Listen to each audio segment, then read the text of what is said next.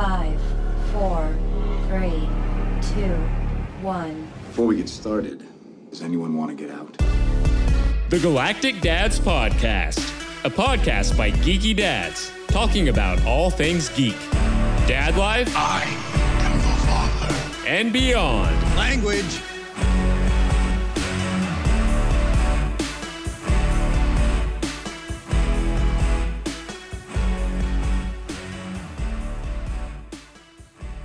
Right, everybody. I am B, and I am back with episode 96 of the Galactic Dads podcast. Today is a special episode as I am joined by a good friend of the show. It is Lance from Comic Book Keepers podcast. How you doing, man? I'm doing great. I'm so excited to talk about this topic today. I'm actually really excited too. Uh, for those of you who can read the title or the show notes, you know that we're going to be talking about the movie Prey uh, that just came out on Hulu. Uh, but also, not just that, we'll be talking about the Predator franchise as a whole, which sounds like an excellent topic to start the hunt with. Um, but man, like it just feels really good to have another great podcaster on the show with me. I mean, it's not No, I appreciate that. yeah, yeah. We've had some good podcasters on the show before, uh, but I really enjoy your show and the and the work that you guys do. Uh, and after finally meeting you at Comic Con, it just felt right that we should uh, do a collaboration. So it's great to have you on the show. Thank you. And agreed. As soon as we met up, I was like, we definitely need to finally do this crossover. It Yeah. it wasn't it needed to happen and it just happened sooner after we were able to hang out. Yes, and it- you know it's weird how that happens. All of a sudden, you've got that motivation. You're like, yeah, yeah, we're gonna do this. We're gonna do this, and that uh, happened because you know we we connected over Twitter, and then we continue to connect over Twitter. But then we both watched the Prey movie uh, after seeing the banners for it kind of all over Comic Con, and we thought that was a really good movie. And then Yeah. I, I don't know who tweeted about first, probably you, uh, because by the time I got around to it, it had been out a few days. And I was like, no, no, everyone's right. This is really good. Uh, and then we kind of chirped back and forth about it. We're like, you know what? Let's do this. Let's collaborate. Yep. I think it'll be a good time. So it's uh, great to have you on here. And uh, I tell you what, because everyone loves when a, a good guest comes on, I'm going to let you kind of start out like however you want. You know, if you want to talk about the trailer and first reactions to it, or just dive into the movie, it's it's up to you. Uh let, us start with the trailer. Yeah, let's do it. just because it was such like out of nowhere to me. Like I didn't even know this movie was coming out, honestly. It was a bit of a surprise. I agree with you. it was because I love I love the Predator franchise. I love the Alien franchise. Even the movies that are not the greatest are still enjoyable to watch. Well, except for maybe one or two of them, which I might be talking okay. about. I'll go with one. We may skip Yeah. that movie entirely for this Yeah, one Yeah. one Predator movie gets skipped forever, forever and a day. but I- like, it's so much fun to just watch movies about aliens and then just having the action. But this movie, the trailer alone, the cinematic shots, Mhm. totally took it to another level for me just the like the wide pan seeing this amazing like countryside and seeing like the forest and then throwing in the fact that we're getting to see the predator go up against someone from 1719 which is it- so cool. uh, it's unbelievable this this movie has set a precedent or or a formula for things they could do in the future with the predator franchise because and i'm not the first one to say this plenty of people have said this online like let's see a predator versus a samurai let's see a predator versus a pirate drop a predator in any time period and i'll watch that movie it I sounds sure will. incredible I agree with you 100%. The samurai one, I think, is probably the one that excites me the most. So if uh, 20th Century is listening, or Big Disney, uh, let's see that. Let's see. I big want to see daddy disney Big Daddy Disney. Give me that Mickey money and make me another. Uh, I don't know what you would call that one. Ronin? I don't know. I don't know. A masterless samurai who failed to protect his master from a predator, so then he must hunt the hunter. Like uh, wonderful. i think you just made the entire premise for the film right there You're welcome. I'll take my check. Thank you. Uh, but no, that like you're right. This this concept to pluck a predator out of now or the future, which is where we're used to seeing the predator film so far, uh, just was smart. Like I would have loved to have been in the room when somebody goes, "No, no, let's set it in about 1719," and somebody goes, "Yeah," and then somebody else was probably like, "What are you talking about? That's insane." But then the idea comes out, and honestly, I wasn't even really that aware that they were making another Predator movie because, you know, movies, especially non superhero movies or Star Wars movies or whatever, kind of get lost in the shuffle. And then with the acquisition of Fox by Disney, I feel like a lot of their movies really kind of got lost. Uh, and, the, you know, so you weren't sure when things are coming out, if they're coming out, or what have you. So to see this just get dropped on Hulu of all places, and then you're right, the the opening cinematic shots, they're wide angles, they're beautiful, like you know, panoramic shots. You feel like a hawk flying over this world, and then you're like diving into it right in there with the main character, the protagonist.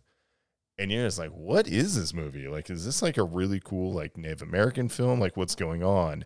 And then you get that trademark predator sound with the three laser dots, at, like reflecting uh, in their eyeball of all places. And you're like, no, no, no, this is a predator movie, and you watch it, it's incredible. Uh, the the scenes, the way that they weave everything. It's the, the the trailer itself is good. You see ginormous apex predators, bears. Um, you know, there's in the movie. It's not much of a spoiler, but anything that could be a predator gets hunted. So we go from like, you know, rattlesnakes to wolves to to you know grizzly bears to people uh, to the different kinds of people who are also hunting. Like the predator just goes after anything that's a predator, and watching that little bit of a caveat in the trailer when you realize the prey is now dangerous. I think it was a great kind of different take on this movie. And that's why the trailer shows you that and really gets you hyped up for the film. Yeah, I could not have been more excited for this movie. Which is weird because after the last The Predator, I was No. like I was like, we're gonna get some like power suit wearing Predator fighting Iron Man. And I don't know that I'm ready for that. So in, instead of them following that that I guess plan to just drop it back and get a real good back to grassroots or basic formula to show a predator and then the the characters in the world i think that this was the smartest approach they could have taken because this movie is very simple in comparison to every other predator film especially when it comes down to the main character and the plot of the film Oh, 100%. So let, let's just dive straight into Prey then, right? let's do it i think we're already like we've traded water now it's time to just dive in I, I agree. Can we just start off by saying that the the main character, so Naru, played by Amber Midthunder, is one of the coolest female protagonists we've gotten from a film in a very long time. Yeah, no, we can say that with great confidence because she is, is somehow incredibly likable and very you feel safe with her, which is kind of a like if you watch this movie you'll understand why you say you feel safe with her. And then at some point you go no no no no no I'm she is very dangerous. Very dangerous which everyone else around her has to find out unfortunately firsthand. Um, but you're right like even her name, we should know something cool is coming. Midthunder, Yeah, like, that she's she's gonna be showing up in a lot of stuff moving forward. and she's gonna be doing some really cool stuff in those films, TV shows, whatever. It it's gonna be good. Uh, but in this particular movie, she is very relatable. She somehow pulls off a coming of age story for um, a young Comanche woman, and also pulls off a serious action role with Very much so. with meaningful drama, right? So I'm trying. It, you can't really peg this movie into one pigeonhole because she is such a good actor that you feel this wide scope of emotion with her, and it's not like a super complicated story. Not at all. It it's it, it is perfectly executed in its simplicity, but at the same time being like very nuanced. We we get this story with Naru paralleling the story with this predator. Literally, so many elements of this movie show them doing the same thing in slightly different ways. Yeah. but we see them being able to use their ways of healing themselves after an injury with naru using that specific type of plant that has an element to it that like cools off the blood that becomes very critical later in the film Very we- important. Yes. th- the thing about this movie that I loved is that every single time I had a question like, how's this going to work out? It is shown in a very natural way instead of having to get somebody to grab the camera, pull it close to their face, and explain it to an audience. This movie does not dumb down anything. And it, it takes the idea that, hey, an audience can be intelligent and just runs with it. So every single time you're like, like, wait, how is this going to be explained? It's explained perfectly and in a way that lets you like it something needs to click. Yeah. And when it does, it's perfect. You're absolutely right. I think the way that you phrase that is also perfect because there's this old adage in any type of storytelling, which is always show, don't tell. And a lot of time as an audience, you're not really aware of that. We've gotten pretty used, especially today, to getting everything kind of dictated to us, right? Like exposition is everywhere. We either see it happening on a floating paragraph that scrolls through space at the beginning of the movie, or Yeah. you get this overcomplicated storyline with some secondary character with a really booming voice just kind of telling the protagonist exactly why this is happening, when, where, and where it's going to go. Like in this movie, the story unfolds and every element about the story that you begin to question. Uh, what you bl- brought up the plant that Naru uses, uh, that she mentions very casually, well, very importantly to her, her characters around her, what it does. But if you're not paying attention as an audience member, you kind of miss it. And then you realize immediately why it becomes so important when the hunt begins, for lack of a better term. And Yeah. this movie is so nuanced that it has all these wonderful callbacks to the different Predator films. There is a scene in this movie where Naru gets kind of trapped in quicksand. And as somebody who's seen the first Predator movie, you go, "Oh, this is this is how she's going to cover herself in mud and cover her heat signature so she can't be tracked." When really, not at all. But just because we've seen that in the first Predator movie where Dutch covers himself to hide his heat, you assume that's how it's going to work. And doesn't at all. But Naru is in the same angles as Dutch was when he's in that final battle with the Predator. And the same for her with her back up against the stump roots. And she's like in the mud, but somehow like still can't be seen. Like it's this perfect, almost mirroring shot, right, of the original Predator movie in a climactic scene. So it's really cool to see that, but then see it changed and be like, the mud isn't how she hides herself. She hides herself almost by accident, which is the same way he did, but in a new way that makes sense. Yeah. There's there's so much in this film that are homages to Yes. the other films in the franchise without it being so over the top like hit you on the head. Like someone saying hey remember this thing from the third movie in the franchise? Like it's just it's just there. And there's some things that you had to i had to hear from other people saying oh yeah this part was from here. And i was like i can't believe i didn't even make that connection. And as Yeah. someone that has seen all of the movies multiple times if i'm missing something like it's not overt it Yeah. it's just something that's well done Yeah, it's it's true. You don't have to have seen any of the other Predator movies to enjoy this movie, which is great.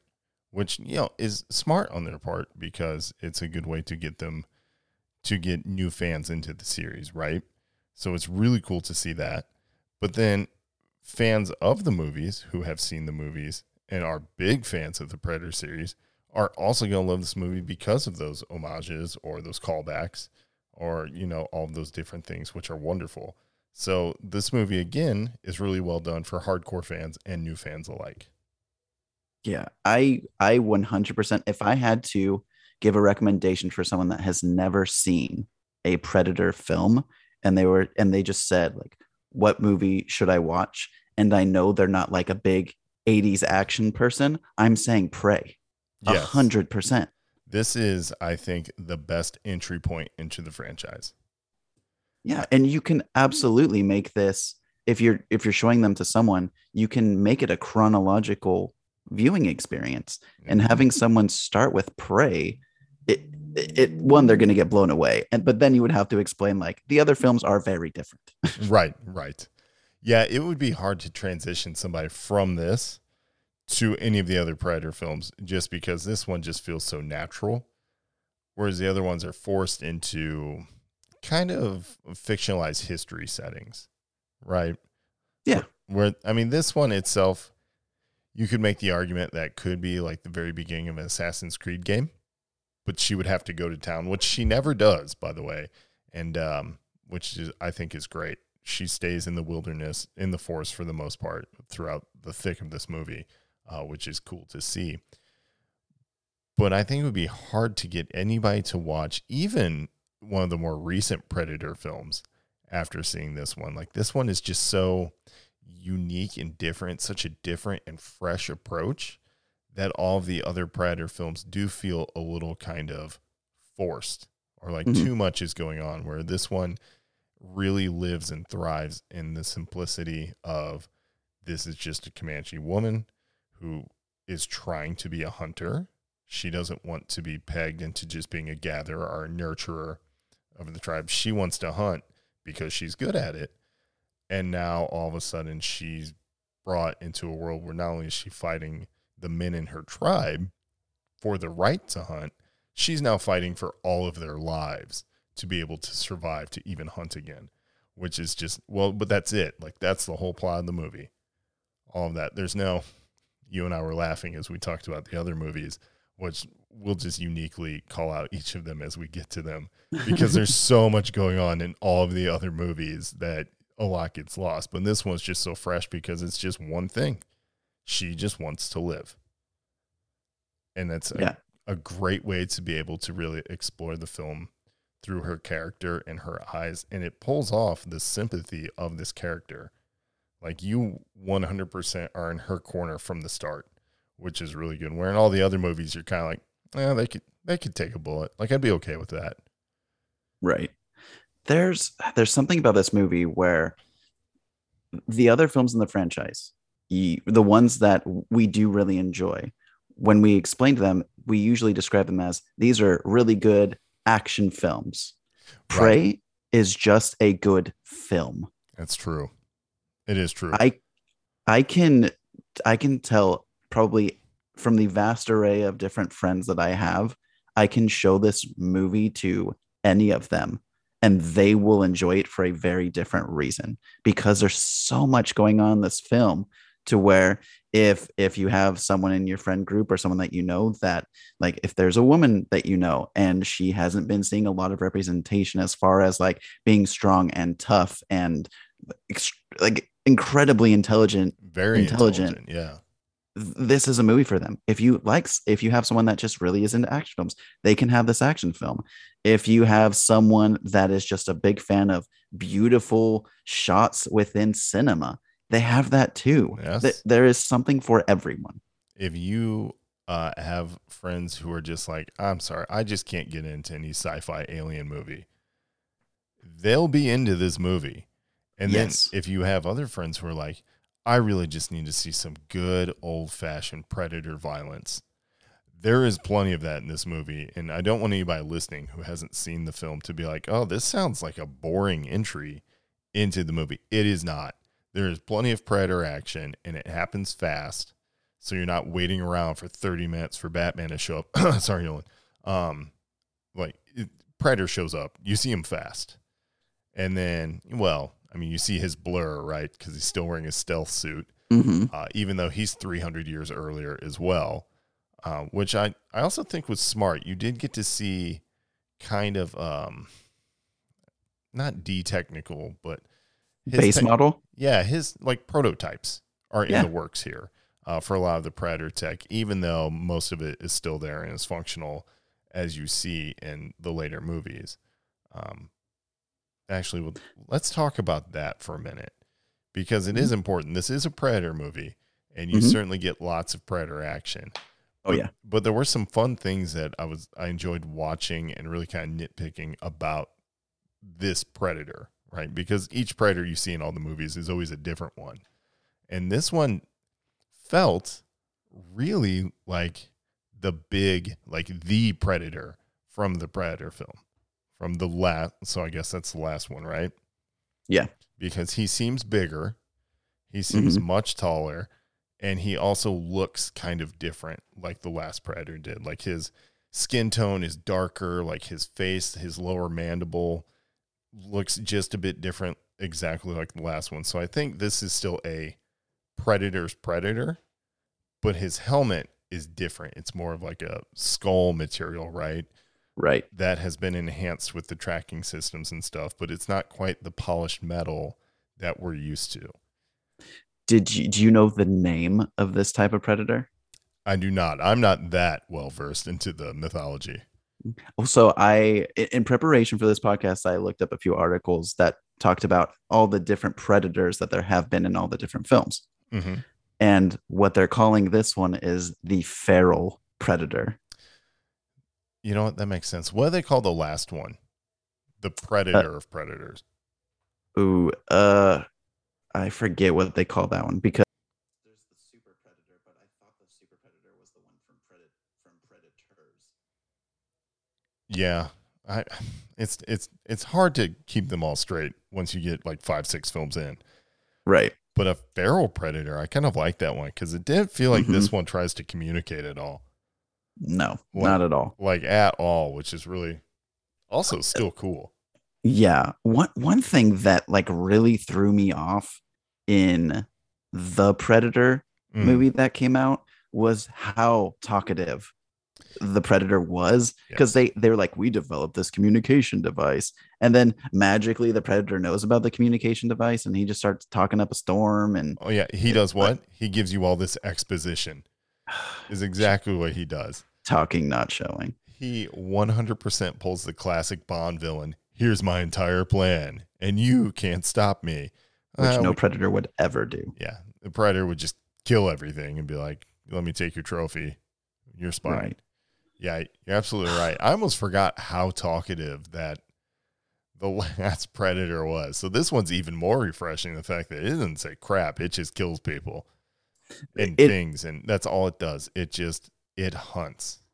Mhm. The, prey takes the franchise back to what it does best and i really liked what you said earlier that it's it kind of takes away the, the heavier sci-fi element but you get the predator this Mm. is such like the third act is so heavy into the predator just because he's going up against different groups of people and we get to see some of the coolest weapons we've seen from a predator. There's one where he has like a magnetic like crossbow thing on his arm Yeah, which i thought was super cool. He doesn't have his like laser cannon. Right. the the one that we know not the shoulder cannon. And the uh tri light uh, blast he has in his helmet hmm is not it's like set up as like an auto fire. It like senses a predator and then shoots rather than him controlling it. Right. Which is also a smart thing because you see how that ends up effectively being used by Naru in the movie. But you you did hit on something that I wanted to talk about too. You're talking about his shoulder cannon and how we're very used to that shooting lasers. right In this movie, because I guess the alien tech is not that advanced yet, it's still pretty advanced. Like obviously Yeah. we don't have any of these things now. Uh, but it shoots almost like magnetic darts or like small like spears in in I guess groups of 3 that fire away, hit the target and then return back to the predator.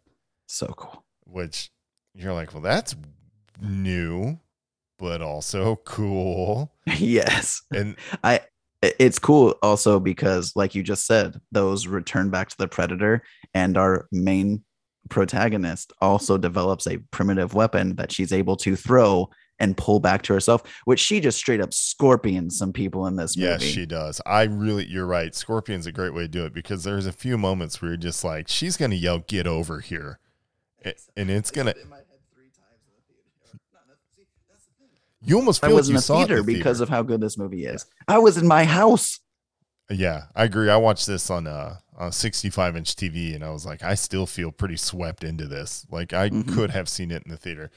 Um, but you're right, and it's it's fun that you you mentioned it already, but the way that um, Naru and the Predator both kind of go through the same things. So they kind of adapt the weapons they have, they advance them, they heal themselves. Um, but watching Naru go from prey, which essentially is what she is, to becoming the predator just by making these small modifications uh, from the world around her. By the way, it's not like she's going to like, you know, the guns and ammo store or anything like that. She is, you know, forging these weapons out of the environment around her. She made a bow and arrow on the fly. Yeah, while jogging, I'm pretty sure. Like it was pretty cool. And then she also um, finds a way to tether her tomahawk from like the the tree next to her. She's like, I need some rope. Let me make that real fast. And you're just like, well, you, well, I guess you're not gonna order it off Amazon like I would do. Like, she really makes you feel useless if you were stuck in the wild. You're like, yeah, I'm toast. And she's like, oh my god, I could live out here for my life. You're fine. So when she creates that the returning tomahawk, which she gets really adept with very fast, by the way. I know they do give it a little bit of time to show her practicing, hmm but I need to see her smoke herself in the face with that tomahawk one time. just like, just not quite ready for the speed with which she pulls it to return. And just like, it's like, man, I almost lost an ear, you know, like just, it, it would be great. Uh, but that's probably my only real gripe with this movie. She got real good with those Yeah. tomahawks way too fast. But other than that, like she was great. Yeah, I agree. The, the one critique I had of the film was at times the CGI wasn't as Mm. as good as it could be, and there was something odd that they did. I feel like at one point they CGI'd the face of the predator, and they they released video of the practical face of the predator, and it looked like awesome. super cool. Yeah. It was amazing. So I don't know why they CGI'd over that spot if some if there was like an Yeah. accident on set and it, it wasn't functioning properly, and so they had to use CGI. But the the practical version of that predator is phenomenal. Yeah, they did a really good job in creating a practical um, version of the character. And, you know, I think it was Hulu, maybe it was 20th Century, uh, that put it out on social media. It, it was like a TikTok or something, but they showed the feral predator in like motion on set. And it's just like walking around, and they've got the you know the actor inside it is is hitting his marks and doing the growls and stuff like that, and really does look feral is a great way to to describe it because that is exactly what it is. It feels very almost animalistic, uh, especially in the way that that actor portrays it with the movements and stuff in the suit. But it's all it's like animatronics and puppet control, and it looks really awesome. So well done. Uh, I I watched this movie with my wife. So and, and she is not like the biggest action heavy w- movie watcher. Right. She'll right. enjoy them, but she's not super into it. She loved this movie also, Great. which is Great. telling. yes. But one thing that she pointed out was throughout the movie, she's trying to kill multiple things. Like she's trying to kill a rabbit, she's trying to get the deer. She doesn't kill anything until the predator at the very end. And she was just she she said something where it's like she's she's going to not kill anything, but then she's going to kill the predator. And I was like, wow, that is She- is it astute. That is that's a very astute observation because up until this point, I didn't even make that connection. No. Did she kill a person? Um, I don't remember. I don't think she did. I thought that something. No, she got the predator to kill a That's person. right. She uses him as bait. yes, That's she which re- was also she returns genius. the favor. Mhm. Um, And the one thing that I know a lot of people, were- not a lot of people, but one gripe that people had was, how are you going to have this character uh, that is like of this stature be able to take out a predator? And the truth is, is they show this predator getting rocked the entire movie. Yep. He's he's bitten by a wolf. He is destroyed by that bear, and he's working on healing himself. And then he runs out of his supplies to heal himself. yeah, yeah. This isn't the most prepared predator. Not at all. Um, he's not tactical. He is all brute. and you you can see that in a lot of the well, a lot of the ways that it kills all of the things that it does, including very well armed rifled um, French hunters. I mean, they Yep. they light this thing up like the Fourth of July uh, to no avail because they're they're cannon fodder characters. Uh, so of course we know they're getting kebabbed. But you're you're absolutely right. This predator does take a lot of battle damage before the climactic battle with our protagonist. And Yeah. and she it's not nothing none of this is easy for her. She- No. She, has to use extreme cunning to trap this creature a couple of times and use its tools against it, which she does very effectively. It's why she's probably going to lead her tribe after this, if I'm being honest. right? That something that she did that I had to rewind the scene multiple times to understand Yeah, okay. was when is it the shield? yes. Yeah, yeah. Same. Go ahead, please, I- please. So you you have her engage with the predator to make it so that he basically punches into a tree to have his arm in that spot and then activates the predator shield to cut off the predator's arm. Yes. Yeah. Like I I I watched and I was like, wait, how did his arm just get cut off? Because it's so quick. yeah. And it's just like she is a genius. Yeah, she realizes very quickly because she does get to watch this thing in action for a while. Because as soon as this thing decides that she is not a threat, sh it just does not attack her. So, this predator, by the way, has a very strong sense of um, ethics when it hunts. It only hunts the things that are lethal, and he sees her as no threat. And then, of course, it's not until she's a threat that it attacks her. So she has a lot of time, unfortunately, watching everyone around her die because they're men and they become hunters and potential threats to the predator. So she gets to watch essentially almost everyone she knows and cares about get just brutally eviscerated by this thing. But it also, you're right, gives her the opportunity to see it pull out all of its tools and kind of figure out how to use them against it. And you're right, the scene where it uses its classic like right-handed like shredder dagger for lack of a better way Yeah. to describe it. It's Wolverine claw, if you will. Once she gets him to swing at her with full force and lodge that blade into a tree so his right arm is no longer, you know, mobile, that's when she attacks to get him to use his left arm to pop the shield.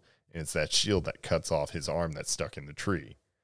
And even, you know, they do that so fast. You're right. It's a very fast scene. So quick. One of the best things about that scene is the predator's reaction to what it just did to itself.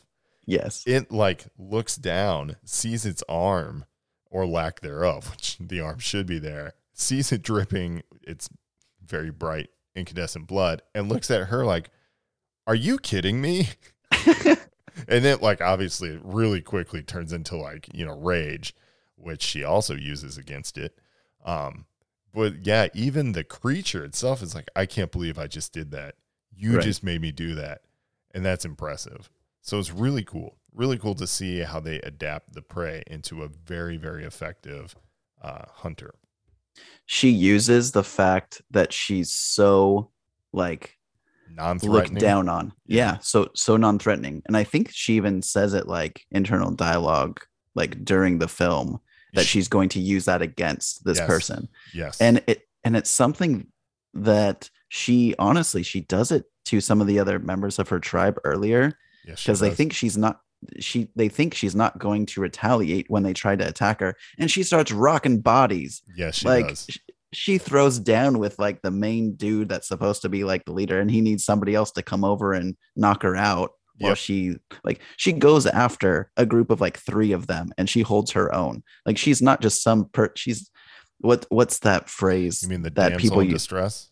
yeah she's not a damsel in distress but she's also not this character that magically has all of these abilities out of nowhere they're very well developed Oh, um, is it mary sue is that what it is yeah. I mean, that's used by a bunch of people who uh, it can be argued they have a more misogynistic approach. exactly and, Yeah. and that's what i'm that's what i'm trying to say is that's what i as soon as i saw this film i'm like it's so well developed and some people are still going to call her that Oh, absolutely. And but I mean, she is again a very well developed character. She has an incredible like story arc. But she's also not one of those characters that it's not a deus ex machina kind of thing. right Like she stands on her own because she builds herself up to what she needs to be. Like she's the ultimate like self-help success story. If this Yeah. character existed today, she'd have a podcast bigger than Joe Rogan. You know, Right. like she just actually she probably wouldn't waste time on a podcast. She'd probably be solving wars single-handedly or something because she's just that skilled. Um, but she know, it's a, a a really good thing to hit on in this movie. Naru becomes the person she needs. Like Right. sh- she realizes that nobody's going to be able to help her. So she has to be the one to do this. And I mean it's it's horrible because she has this great, incredibly good relationship with her brother. And then we know how that ends up for him, which really sucks because you kind of also love his character. oh he's amazing and He- so I, I i pulled this up so it's dakota beavers is the actor and he played taabe Taabe. that's and it. and he he's such a well-rounded character too he is. and that final scene he he's like doing as much as he can to damage the predator yes. as much as possible for his sister and he does really well. He rocks the predator. He, he does some owns cool this thing. combos. He does. It, like and he does it like on horseback at first and then gets down the ground and is like hand to hand fighting this thing and you're just like dude that's i'm impressed. Like i know you're about to die and so do you. Yeah. But i'm Yep. still really impressed.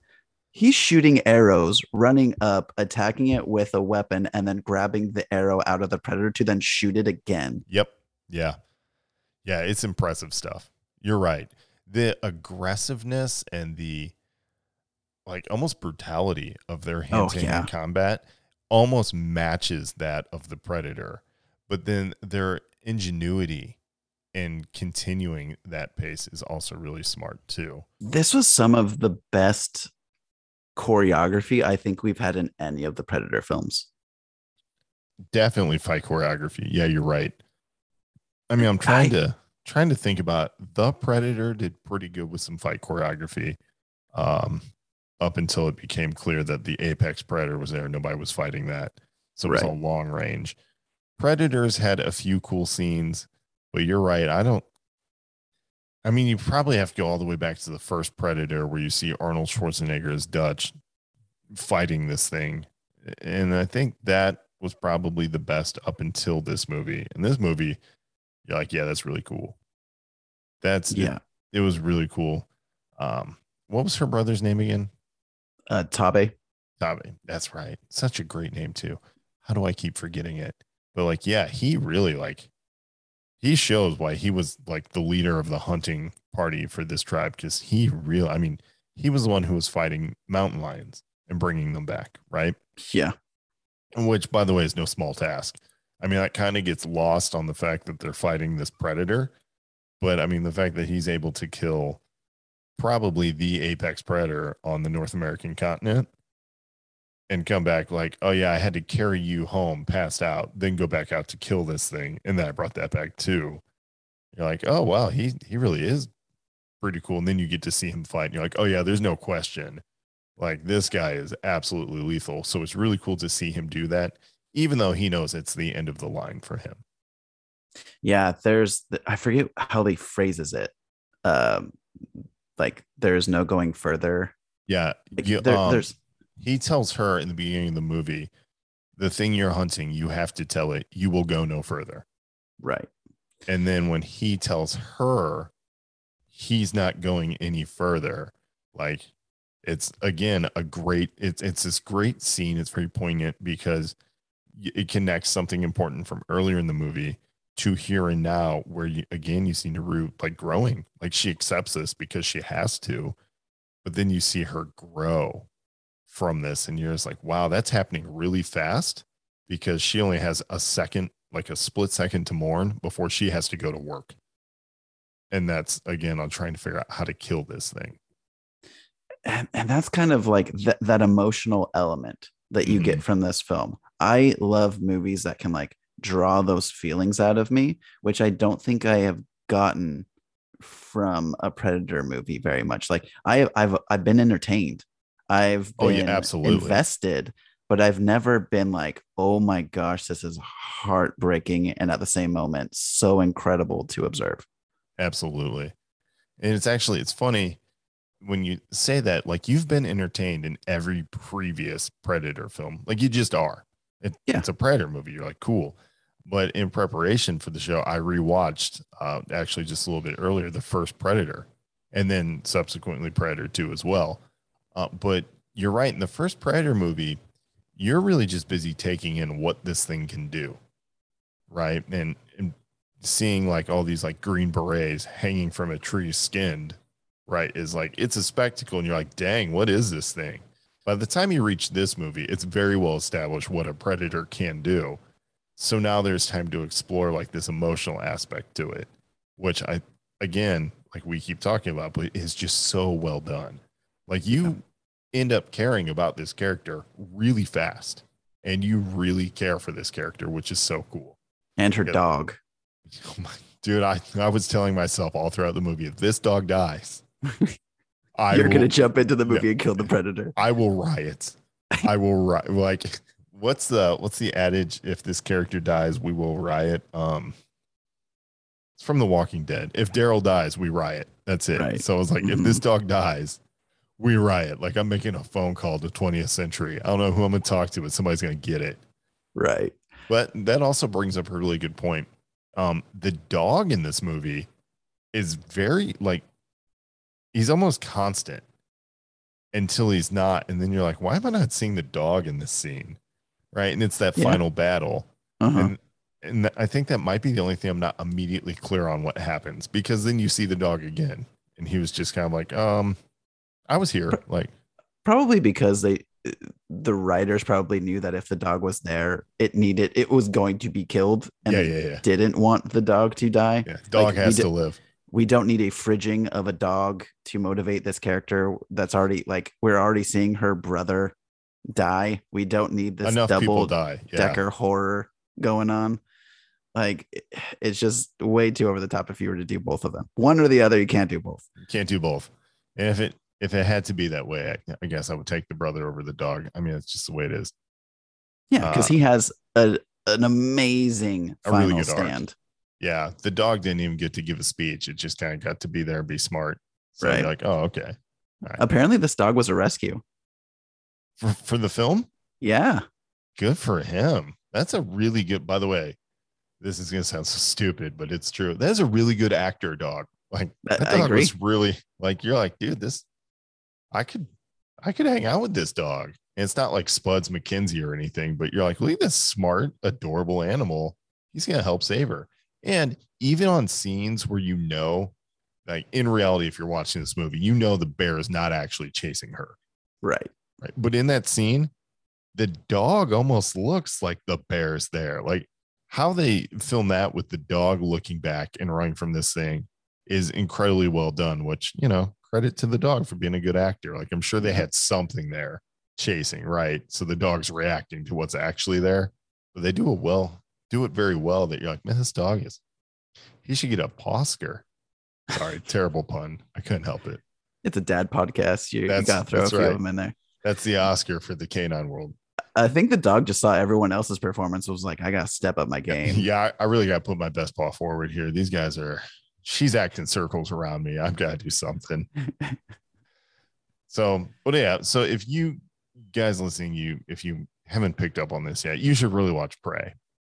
And if you have seen Prey and you agree with us, or there's stuff that you're just like yelling right now that we're not covering, you know, like great stuff, tell us about it. Send us an email. And we would love to just maybe you know well i'll respond to you. I will. I love interacting back. I lo- it's so much fun when people reach out just because then you know they actually listen to your stuff. Oh yeah. Always, and always makes you feel good. It's like super cool. Oh you guys actually listen? Oh my god. Yeah let's talk about it. What do you, what do you what's your favorite?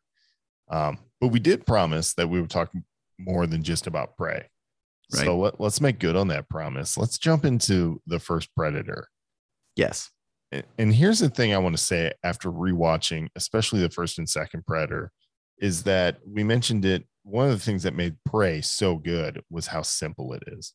There's really nothing else going on besides this woman just trying to live her life. Dude, in the first Predator, it's like one, it's so 80s. Oh, so unbelievably 80s. 80s. Do you know that there are people alive today who see the meme of Carl Weathers and Arnold Schwarzenegger locking arms with those ginormous biceps? Yep. And they have no idea that that's from the movie Predator. That makes me sad. You know what? I had forgotten it was from Predator until I watched it again. I was like, holy crap. I knew I knew this. Yeah, it's just two beefcakes of a man showing off like incredible biceps. And you're like, what's going on here? But anyway, That shot lingers too long. it does. like what Yeah, an awkward pause that is.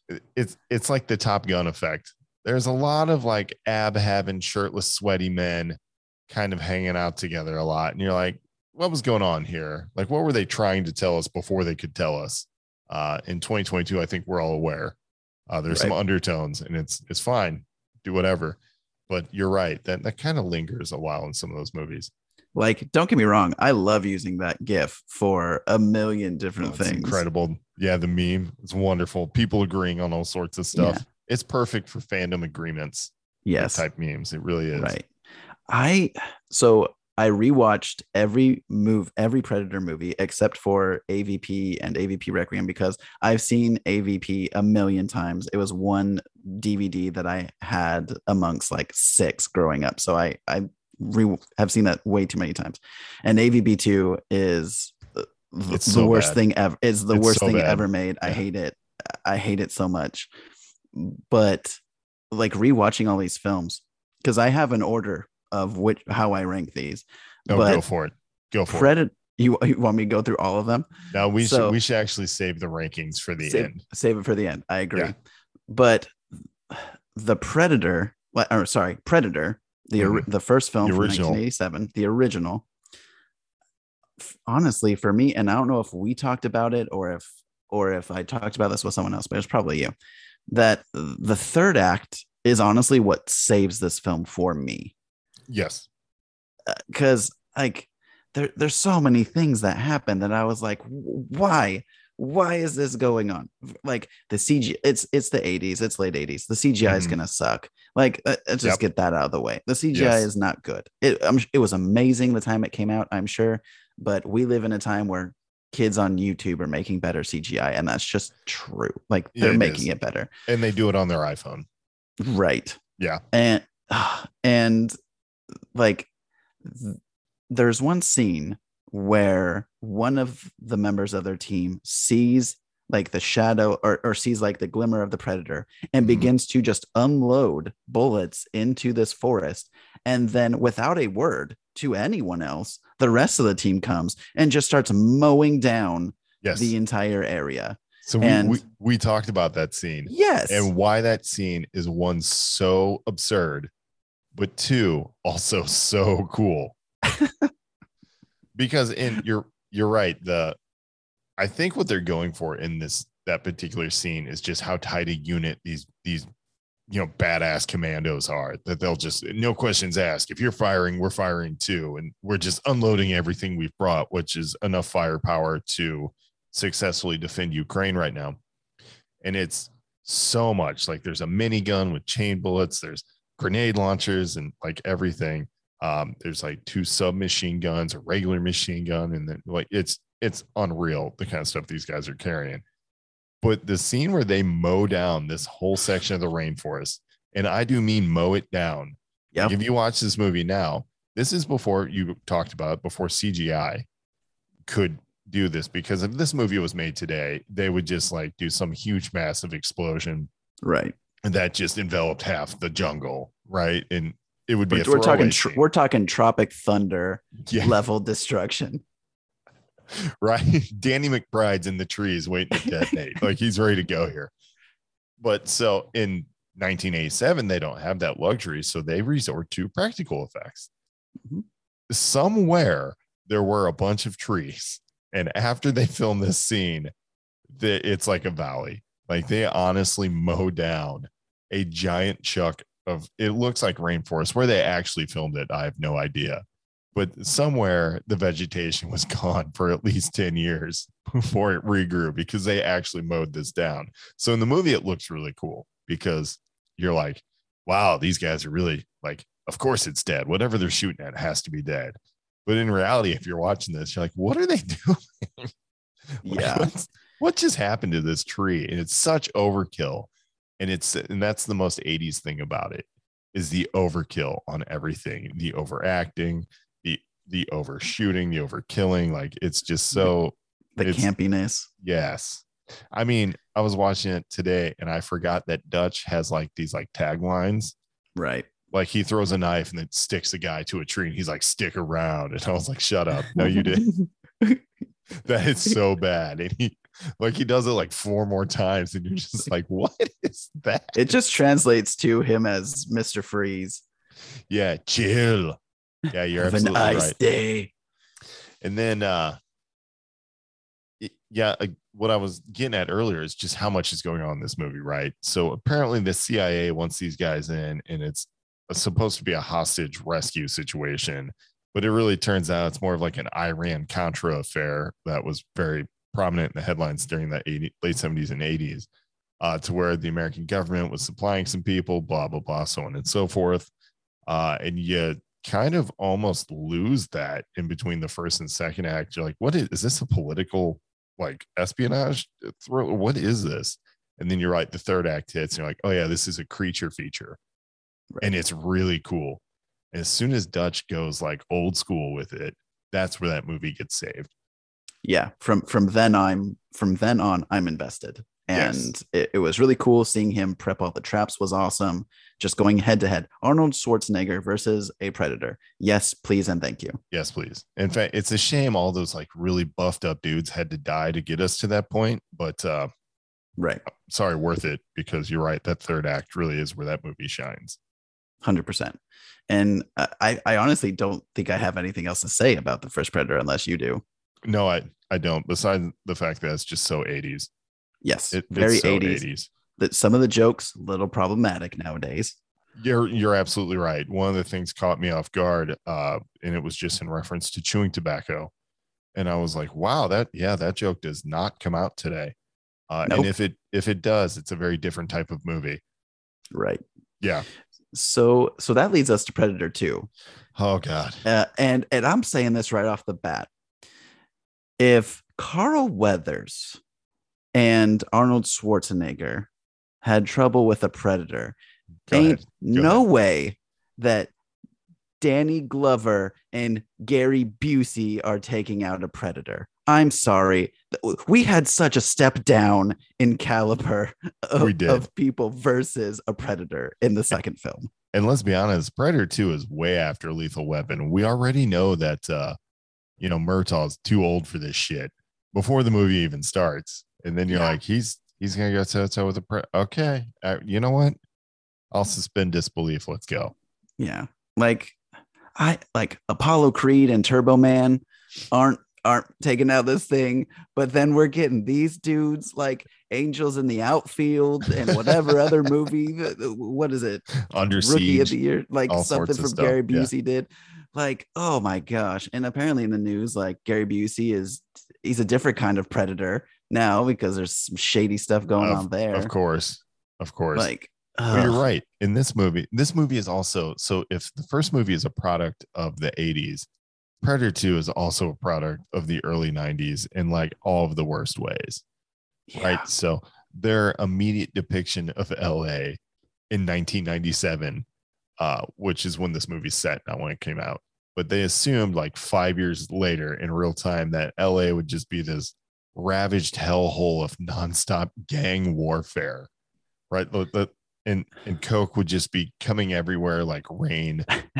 like it was like there's just cocaine everywhere and gang warfare and that's the backdrop they choose to use for the next predator entry and you're just kind of like really rival colombian drug lords warring with jamaican drug lords are like that's what we're getting here like horribly stereotypical individuals. the worst the worst and if you happen to be a hispanic person in this movie it's not doing you much better either like No. this movie's everyone's a stereotype of the ethnicity the actor is. It's incredible. And like the white people don't look good either. I mean, we said Gary Busey, that's enough. Right. right. So yeah, Yeah. it's just it's it's, It's- a terrible, it's a terrible product of its time. But once you ignore all that, the overstuffed plot, the everything, and they get down to just predator versus moments, you actually do end up with one of the cooler predator scenes in the series. And it's kind of like they took, hey, this worked in Terminator. Let's do it in Predator too. So they take this great concept of a hunter coming to the urban jungle, which Right. on paper, that sounds good. I remember it seeing it does. on the poster as a kid. I was like, no, that's cool. Like, let's let's see what he does in the urban jungle. And then uh yeah, it, it goes pretty, it goes south pretty fast though. Yeah, it's so cheesy, so horribly written, and I'm so confused of what like Gary Busey's team was supposed to be trying to do. Like at, at one point, You're right. Donald Glover is driving to the place where the team is and the predator is, and then the team rams Danny Glover's car Mhm. to then just bring him into their like yeah, like, it you really they, what what is happening in this film? Yeah, I'm not sure who wrote that script, but I believe cocaine was involved. Um, again, very early '90s, very early '90s. Scarface level of cocaine. hmm Say hello to my snorting friend. Uh, you mean the writer? Oh my god! Yeah, there we go. but anyway, Yeah. Uh, so it's that film. it's that. It's that. There is um one of the tools I believe that you see in Predator 2. It's almost like a slap bracelet kind of thing. Yes. Mm-hmm. uh, is important because if you have a keen eye for the Predator franchise, you see the Predator in Prey use that tool, and Yeah. it's very cool. It's awesome. Actually, the in Prey they use it much better. Um, Yes. because I think in the first in Predator 2, it actually is a slap bracelet. I'm I'm, I'm almost certain 100 percent they sprayed it with like foil paint, and like I think it's a slap because they were very popular at the time. Uh, Yeah. But to see that make a callback like that was cool, right? That was very cool. Oh, very cool. And and the other callback from Predator 2 from Prey is going to be the gun that is given to that's Na- right. to Naru, which is the gun that the Predators give to Danny Glover at the end of Predator 2. because he survived and he killed a predator. So they respected him and he got a very old musket style pistol. Yeah. Which it is cool. You're right. That is a really cool callback because you see it, connects the films in a meaningful way. hmm And if and if you're confused, like, wait, I thought that Naru won the end of that. Why would they have the gun? And it's be- if you watch Prey, there's during the end credits, there's like an animation of the ships coming back to the tribe. So there's clearly another interaction that the tribe has with the predators. Yes. It's probably like, wouldn't it be cool if they gave them some cool tools or something? I don't know. I I, don't I they set up a sequel. They, They did. need to. It deserves it. I would love to see how that moved forward. Yeah. That would be great. Yeah. Um, So Speaking of moving forward, yeah. yeah. Go agreed. ahead. Go ahead, please.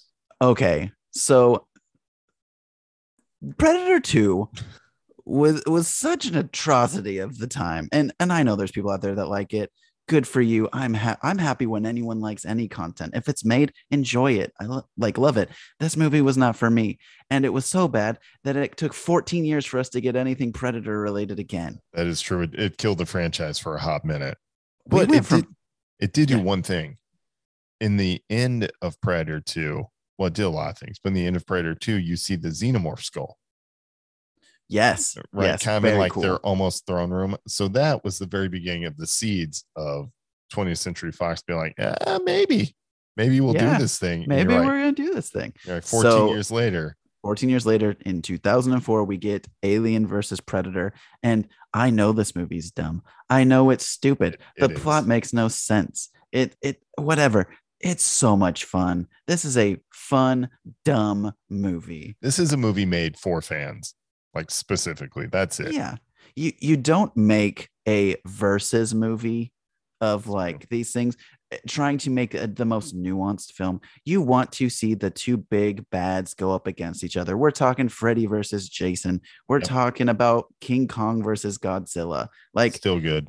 like That movie did eh, not deserve to be that good, and it was. But anyway, It was ahead. fun. That movie was very fun. That movie was cool. Yeah, yeah. and I love Freddy versus Jason, but like we're not trying to go for high caliber cinema. We're not trying to go for an Oscar, right? Yeah, you just want to see the two creatures go at it. Let's be Yeah. real. That's what you're And- here for. The downside of AVP was that it wasn't rated R. That's where it fell short. You're because right. imagine if we could have seen the full on level of destruction that both of these creatures could do alongside human beings. Like it would have been f- phenomenal if we had gotten this movie, same exact premise, but if they could go further with it. like hard R too. Yeah, Yeah. yeah. Because all the kills that were happening in this movie were either off screen or we started to see them and then it panned away, which was like you knew it was happening, but it it drew back from like the like the brutality of the film overall. And that and how are you going to give me scenes with aliens with chest bursters, face huggers, acid bleeding kind of stuff? You're right. I need to see that on screen. Like I didn't watch all Yeah. these aliens movies not to see that action with a predator involved. Like it needs to be visceral. I need to almost feel the spatter. Let's go. And who was in charge of making that decision? Like this hard R Predator franchise, hard R Alien franchise, We're going to PG thirteen crossover. Yeah. What? We want more teens to come to this movie too. We want to make more money off it. I'm you make it you, hard R. I mean, teens are still, gonna showing up. Yeah. Like, I watched Gladiator when Yeah, that was like, a R. I was we- a kid. I wasn't supposed to be in that theater, but it was good. Yeah. like production companies need to realize that uh, like kids are being brought to these hard R movies. Deadpool, Deadpool 2, you know how many kids like 10 year olds and younger were at those showings? Oh, if you yeah. had if you had made a, a hard R Alien vs Predator movie and you have a single father with a young child at home, guess what? That dad is kid's bringing the us. kid to the That's right. movie.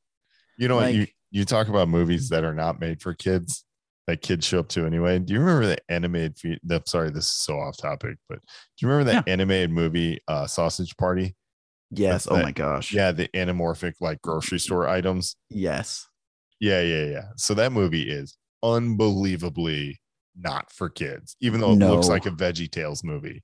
It is Whew. so not for children. I mean, grocery store items have orgies in this movie, and they're explicit somehow. Yeah. somehow they make. I was I was hard shocked. to watch. Yeah, it is. It's shocking. But I remember being in the theater. I watched that movie, and some lady was there with like her like maybe eight year old kids. And I was like, ma'am, I think you missed some of the important marketing on this because there's no way you're saying, yeah, they got up and left. yeah. It's like, and somehow that made it funnier to me. Oh, for sure. But like, yeah, so people will bring their kids to these movies. So make it R is what we're saying. Exactly. We want to, we want to see it. Come on. Exactly. But like the designs of the predator and the alien in this movie, very cool. The set pieces, very cool. The Very setting, cool. awesome. We're in like a snow landscape deep in the tunnel. We get to see these mixture of various uh, um, structures that were built. So you learn about how the predators came and talked to these ancient civilizations about you how get- to build certain things. You It's get an world building. explanation for the for the pyramids.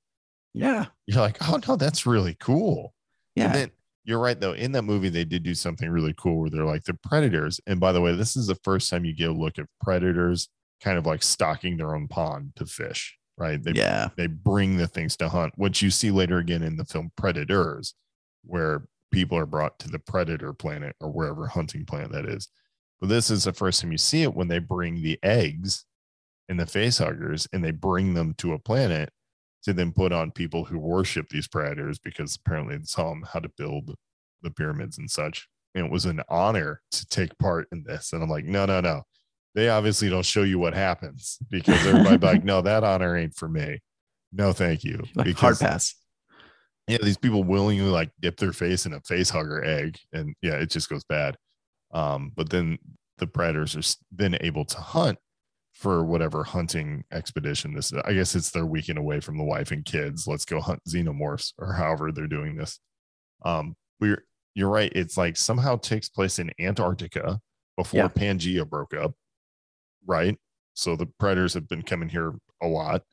Uh, and then they just bring aliens, but they make sure all the aliens die so the aliens don't take over Earth, yeah, right? Because that's the big thing at the end. They have to kill the queen before the queen gets out. And the predator's like, hey, you want to help? Like, we're recruiting for this. Like, you, you want to be my friend? But it's kind of cool. Like, it's, it's not bad.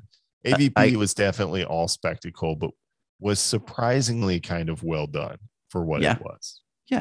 And uh, apparently in the books for Predator, there is a human being that like earns the respect of the predators and then travels with them hunting. Yes, yes. So, uh, isn't that one of the Dark Horse comics? I, th- I, th- I think there's actual like I don't know if it's in the comic, uh, but I Like remember hearing someone say like, yeah, in, That's in one cool. of the books there they talk about this human that travels with the predators. I don't know It's nearly as much it's about this Kraven one. the Hunter. Oh It's- gosh, he's from Marvel. It's Spidey Man, Spider Man's villain. but he doesn't hunt animals. He respects them. Oh my god, no! I just Dear just stop. Just stop, Sony. Sony. Just stop it. Anyway, before we, I I don't have the strength tonight to deal with that. Let's just move on. Yeah, What let's talk about the one Easter egg at the end of AVP that got Mhm. fans clamoring. And by the way, this is pre like hardcore internet, right? Yeah. Like it's, it's 2004. Like you have to wait for the trailer to spool on QuickTime yeah. right before you can even watch it. So this movie was not spoiled for anybody, but at the very end of that movie, there's a predator xenomorph hybrid. Yeah. Yeah, and that was like stoked for that that. was that was yeah. I was how old was I? I was 18, I think. And I saw that and I was Yeah. like, yeah, like I lost my mind in Uh-huh. the seat. Like, Yeah. I was pretty hopped up on Mountain Dew. If I'm, I brought a two liter with me into the theater. Mhm. um, yeah, I was that kind of kid. But anyway, like I watched that and I was like, this is huge. This is so huge. Uh, and then all that promise and what happened with it. it it turned into the greatest abomination the world has ever seen. It was Dear awful. So Goodness, bad. is this movie horrible? I didn't care about a single human being in this movie. I wanted the predator to win. You want the I- whole town to burn. You I want- do. And thank God I- it does. Yeah. Yeah. they like nuke everything, and I'm glad they do it because dear good, like the visuals, the design of this. How did they? What do they even call it? The predalien. Predalien. Z- The Predalien. Predalien. oh Mhm. gosh. And yeah, Um, it's that bad. They're like, you know what? We're not even going to try with that one. Just, yeah, go with that. Go with that. it's so brutal but i could have cared less about anyone in this film i i the writing horrendous the pacing one of the worst i've ever seen in any movie i i like to find the good in movies i couldn't find anything good about this movie aside from the character design of the pred alien and That's i don't even it. like the name of it right? Yeah, I think the best part about this movie is that it was over. Um, and that's harsh. Like I typically like everything yeah for whatever reason, yeah mm-hmm. except for you know what? There's one other movie that this movie had like such zero rewatchability that like I couldn't even go back to nitpick, uh, which is probably good because who knows what I would have come up with. Um, so let's just real quick go with AVP Requiem is so bad it squashes one of the best concepts to come out of early 2000s films, and that's an alien predator hybrid, and they Yeah. completely waste it. It's, It's- it's just so bad. It makes me sad because I was so excited. I have never gone from like, yes, I'm so excited for this film to dear goodness, this is horrendous. We didn't know what we were asking for, but it wasn't this. No. So let's just let's just move on and say all Yeah. that all that the second AVP does is completely dash any hopes of goodness that you had hoping for it. yeah. And oh, okay, yeah. Let's get this horrible taste out of our mouth with this movie and jump to something that was refreshing and interesting, and I had a ton of fun with. It, Yeah. And that's Predators, which came out in 2010. Yeah. Yeah. And that Predators feels like a movie that was made for Netflix. I agree with that, that. was a thing. Yes, Right? I very much agree with that. and it had some really good actors in it, like Adrien Brody. Mhm. Somehow is just I don't know who got this man in shape for this movie, but they did a really good job because he looks carved out of marble Yeah, in this he's movie. shredded. He even looks really cool when he's completely covered in mud because Mhm. they use that tactic from the first Predator to hide from the thermal vision. Uh, and actually, they make that's a really cool scene because Adrien Brody is kind of like running in and out of the frame, Yeah. like physically attacking a predator uh, that apparently can't hear or smell him um, because I don't like I don't know how the other senses on a predator works, but um, they're really dependent upon this like heat vision. Heat vision. Yeah. Uh-huh. As soon as that goes away, it's like you know they might as well be blindfolded with earmuffs out there. I don't know what happens. Right. For a, for the longest time, I always thought the predators only had the. Heat. This was when I was way younger. I thought the predators only had heat vision when they wore the mask, and when they took That's it off, they I had regular too, vision. But yeah, they just time. have heat. They just have thermal vision, or infrared. Is it infrared vision or thermal vision? Like It's what do we call it? It's Okay. definitely thermal. Okay. Uh, honestly, it's let's talk about that for a minute because what kind of creatures do we know that see things with thermal, like snakes and snakes. stuff, right? Yeah. Snakes. But snakes can see. It's like they have like those small recessed pits on like their Mm. snout, I guess. Yeah. and that's how they detect heat stuff. So why predators even have eyes then is have no beyond me. Well, so, so something. Uh, so I guess we'll kind of get to it, but I'll probably forget if we wait this long. In for it. the in the Predator, the whole premise is is that they're trying to create this ultimate predator, so they keep injecting different like DNA into it, and then it Mhm. adapts. Why didn't they just take something that had good eyesight, Like an eagle. it- right, and inject that into them? Because like can't eat like eagles have crazy vision. Crazy good, yeah. Yeah, Mhm. so I feel like that is I mean, they pick higher up field than anything else. like a hundred feet in the air. Like, yeah, that that's pretty good vision. Um, Yeah. you're right. You're right. but yeah, But uh, Predators also uh, surprises you with something else, and it's all the like, kind of good actors hmm stuffed into that movie, like Laurence Fishburne. yeah, Mahershala Ali. Yeah. Oh my God, he's great. I had almost forgotten he's in that movie. And and I'll even say like Topher Grace, not like I love that 70s show. He's Mhm. great in that. Eric Eric Forman's a Eric treasure. Forman. Right. Was wasn't a fan of his Eddie Brock at whatsoever because I'm a huge fan of Venom and oh bad. But We don't have time Hi- for that. I'm sorry. Right.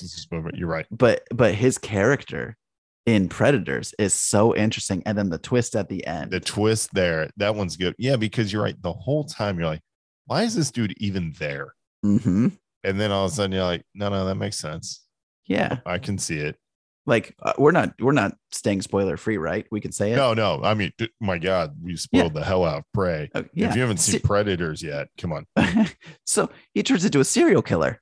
Oh, yes. which which explains why he knows about these neurotoxins and he's carrying around a scalpel that like because he's like i'm a doctor but then like so the scalpel Kevorkian. Yeah. exactly so the scalpel has entirely different meaning later on in the film Yes, and he, yeah, and you get, you're right. His type of predator predation, I guess, is so unique and specific. Like you finally tell that, like he's not really like everybody else, kind of like a soldier, kind of Mhm. like style background. No, he's like the creepy guy they make documentaries about. Right and and that's the thing is he he's able to get people that are stronger than him to protect him because he's charismatic he is Yeah, he which is. what a lot of serial killers are known for. They're known to be to like get along with people, to like get in close with them and then take them out. But then no one suspects them because Right. they're just this really nice person. Are you kidding me? He could have never done that. Yeah, he did that with like a crawl space full of victims, but So you're right. So that's a really good point because that means that predators does something new and that it shows you a different type of predator and makes you kind of think, not much. You don't have to think much because they do a Topher Grace's character does a whole lot of exposition really fast. Um, when the when the one girl falls victim to him briefly, uh, and then Yeah. he gets taken out pretty quick and she lives. Um, but yeah, like suddenly you're like, oh yeah, there's more than one type of killer out there, and it's it's almost refreshing to see it. Yeah. Almost. Which also which also makes you realize how closely predators are watching Yeah, see, mankind. that's the cool part because they're like, wow, or like, are they going to go after like people who do Ponzi schemes ever because that's predatory lending. You know what I'm saying? Like, uh, how hard are you looking to hunt something? but anyway, um, Predators does some really cool stuff. Um, they have a lot of great actors. Story's pretty good because it's Yeah. the first time you're off world, right? You're no longer Yeah. on Earth. You're on Which whatever to- planet this is. which totally takes you off guard because the Mhm. start of this film they're all falling out of the sky unbelievably cool way to start the film yeah, and then you have you you quickly realize that these other people are definitely like mercenaries and the top notch of what they do but then as they're kind of traversing what they just think is this forest and they're all talking like where do we think we are? Well this is vegetation's a little bit different than i'm used to in this area but it's kind of like this. And then they get over this ridge and they see like 14 planets that that are super close to this world and they're like oh. yeah, that's not supposed to be right. Okay, uh-oh. Yeah, so, and that as like an audience member as someone watching this movie for the first time was like holy crap predators just abducted people and threw them on a random planet so that they could hunt them that's makes- so cool that makes sense, right? Because like you're like, okay, that's really cool, but then you're like, we've seen predators take things to hunt to other places before from AVP, and then now you see it with people, and you're like, okay, this I'm on board. Like I'm ready for this. one thing that I I think I just started realizing right now was that so the predators abduct these people, drop them into this world, and immediately they uh, one of them like starts trying to fire at one of the others because they're confused, they don't know who brought them there, Right. and now I'm realizing like were the predators trying to bring all these people together for them to have like a battle royale, and then the predator was going to hunt the one that stood The out strongest, the rest. probably. Either way, it works out for a predator because you're either hunting these creatures that you know are pretty strong predators. Otherwise, why take them? Or two, you get to hunt the strongest of those predators, which is even better. So either way, they're winning. Yeah. And the something that this film introduces is the idea of these different like levels of predators. Yeah. So you have the the normal style predator that's kind of like chained up Mhm. in in this encampment and then this other one that's way bigger comes into frame and they have like a they have like a way darker face, right? yes. Yeah. So like their just scheme is very different. The face is a little bit different. And you're like, oh crap. Like we've always just considered like predators to be this like one tribe, like Yeah. this one group. And it's clearly not that at all. Yeah, they uh apparently are very much like humans and kind of the different like, you know, humans all look different depending on what part of the globe you're from. So I guess it makes sense to say predators might be the same. Yeah. I mean, either they're not real, obviously, but if they were, you know, I'm sure they'd probably be a lot different ones with different heights and and Mhm. different distinct features and stuff that would set them apart, which is still really cool though Agreed. like uh, I like that they took the time to think about these creatures and being like, yeah, they probably don't all look the same, or nor should they. And then of course you see xenomorphs and you're like, no, they can all look the same. They're like cockroaches. I don't care about them. Unless they unless they get thrown into a dog or like or if they do right. like other things. Or the Like- mammal, the mammal alien. God, let's not talk about it. Like let's just yeah it's yikes It was something cool that i saw just the other day i i have to say this though is somebody uh, I, online i saw it they have these toys that were made and one is a predacong and a xenozilla so predator king kong hybrid against a, a xenomorph godzilla Okay, I'd watch And that fight. I mean, Jap- I- Japan stands no chance in that match, right? Like it's pretty bad for Japan every time Godzilla shows up anyway, but it ain't it ain't gonna be great after that, that's for sure.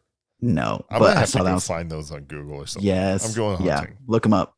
They they are super cool. I'll I'll text you the picture of it and then you can go look for them. Okay, fair enough. But oh my gosh, it was so cool. But anyway, uh with, like with this film, th- there's just a lot to enjoy. I think the the third act isn't the greatest. Like how we said like Predator has an amazing third act. This third act, it's fine. I was honestly more invested with their storyline earlier on. Because it was new. It was like Yeah. a nuance. Yeah, you you kind of enjoyed the mystery a little bit. Uh, Mhm. And you also wondered how somebody could live for a while on this planet without being detected. Right. Like that one, I kind of had a problem with because I was like, I don't know that they would let that happen, but okay, it's fine, whatever. You're like, Uh, sure. I, I thought the idea of having hunting seasons was very cool. Yeah. That there's just like the next deployment of beings being dropped onto this planet that the predators get to hunt. That is very cool. The way the movie ends with two of them surviving, and then they see all of these uh, parachutes opening up in the sky. And they're like, all right, I guess here we go again. We, yep. Game on. Uh, I do. You're right. I like the idea. This is my my brain always kind of takes stuff this way, but I like the idea that like it's like a bachelor party for some of the predators. You know, like I would love to see some of the predators kind of half into it, right? They're like, oh no, one got out. I'm sorry, I'm like pretty wasted on Keystone Lights or whatever. You know, like I would just kind of like to see, just like there would be accidents, right? Like one predator accidentally shoots the other one in the leg, and they have to explain that. You know, like I don't know. I think there's a lot of room for some pretty good comedy that could come out of this. You, And a- you want to you want to hungover what but with predators. Yes, yeah, the hangover with predators. Like we lost um Predator Doug, right? Like they're like, I don't know. I don't know. But like I guess well if you think about it, like anytime a predator doesn't win and like one of the people kills it, like that is a comedy for the predators because like look at this idiot. He like like he got killed by one of his own. I don't know. I don't know. My sorry. Let's move on. Let's move on. Okay. All right. So that that brings us to then uh the predator. Yes. Yes. So- And I'm actually I- I'm just now remembering something about the Predator Mhm. um, that Predators did, but we'll talk about it at the end of it because there's no way we don't get to it. But I just want to make sure that I connect those two thoughts. So yeah, Mhm. go for it. Yeah. So with the Predator, we see this tactical unit that is on a mission. Our main character is a sniper.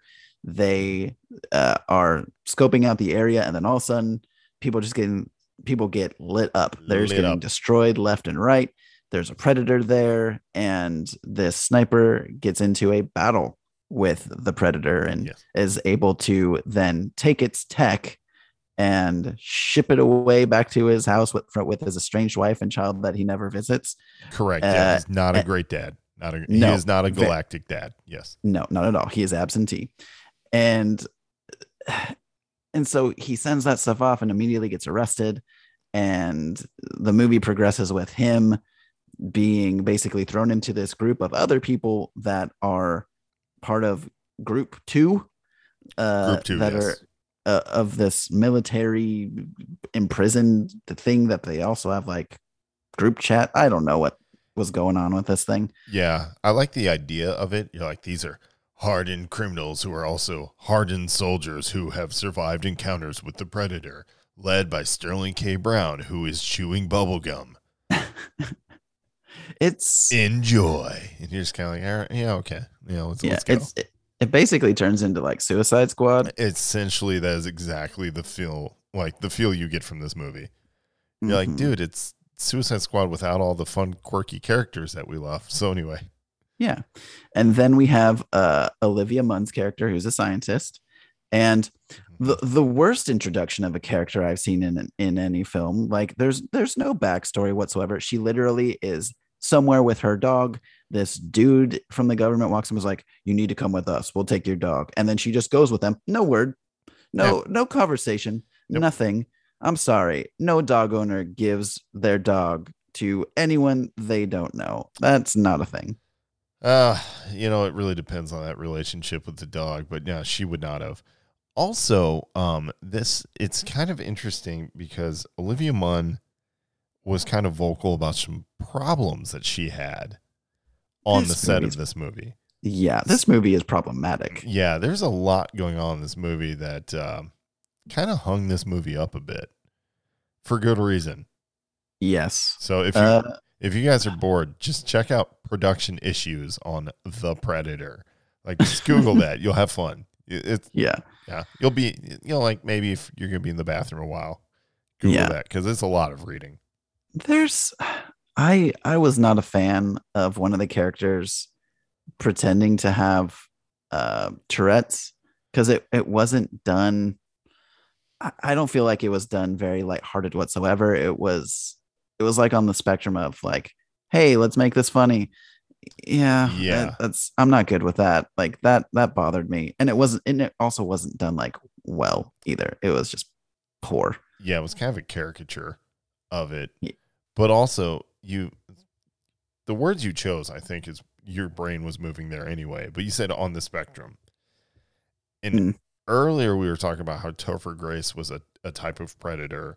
Yeah. A new type of predator that, you know, you had to think about and you're like, oh, of course that exists. And then, so you're already kind of thinking differently about potential predators in the world of predators if you're living in this world. And then we were talking about how the goal was to merge predators into the predator. So now this ex- incredible expositional like prone predator creature is now communicating to everybody what it's doing. And uh, the main character, who's the sniper, is a terrible father. Turns out his kid is on the spectrum for autism. Yeah. And has a very like his mind is the way it works becomes attractive to the predator. So much so that like we're going to take this kid and we're going to synthesize his DNA into us to make us better. And you're just kind of like, man, that's like a real dick move. Like what? Yeah, this all of a sudden the predators become like real kidnappers. Before you're cool with them like kidnapping grown murdering like military style people. Right. you're like no i'm all right with that. Yeah go ahead and do that. But then in this movie they're like i'm gonna take this kid and you're like hold up wait a minute. This just crossed the line. Like i'm now no longer okay with this. And they're like and because this child's on the spectrum we really like it. And you're like dude that's kind of harsh and kind of out of nowhere. Like who wrote Mm. that? It almost made me Uh, there's this movie in the 90s i think called mercury rising with bruce willis where some kid picks up a phone that rings for whatever reason and the kid's on the spectrum is able to just recall that what it what he Mm. hears incredibly well so it makes him like target number one for the cia or for whatever reason so they have to protect the kid. I was like i feel like whoever wrote this movie saw that was like let's put that in there Mhm.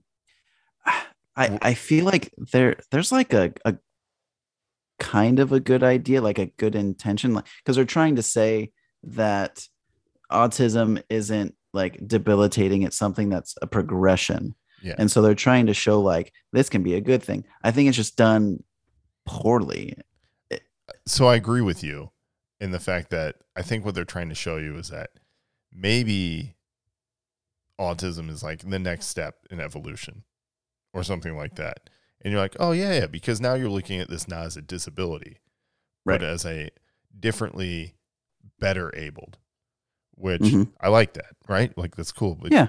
the way that they approach it, I just didn't think was great in this movie No, not at all. at all at all but then you know there is that but it's, it's different ways at looking at what would be attractive to a predator which i think was cool but there was something else that this movie did that i was like really into and that was like the predator hounds Yeah, i was like Mhm. this obviously they're gonna have like bloodhounds why 100%, have we yes. not seen them till now we we got to see like dogs, like dog type aliens in predators, but these are just straight up predator dogs. yeah not like these like these like you see them you're like these are really cool and Yep. then you're like but they even somehow a little bit get wasted and you're like there's no way that they should be able to deal with that this well Right.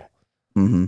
so yeah i mean if for the sake of time and i don't want to beat this dead horse and sound like i hated this movie because i actually liked it Yeah, I I- did too. I There's, there's, I, enjoyed, parts it, of it. and i'm pretty sure the guy who wrote it actually was in the first predator movie Oh, interesting. or is he the director? Who is it? There's a connection between the first Predator movie and the Predator, um, whether it's director or writer. Like he's the guy with glasses in the Commando Troop.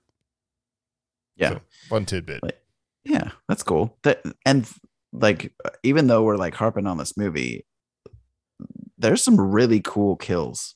Oh, the, the yeah. action, the action is pretty epic, and seeing a super predator go up against a, a regular predator was absolutely brutal. That that fight does not last very long. It actually makes you feel bad for a predator. Like all of a sudden you, you sympathize with him. Like, oh, that poor guy. Like he was just doing his job.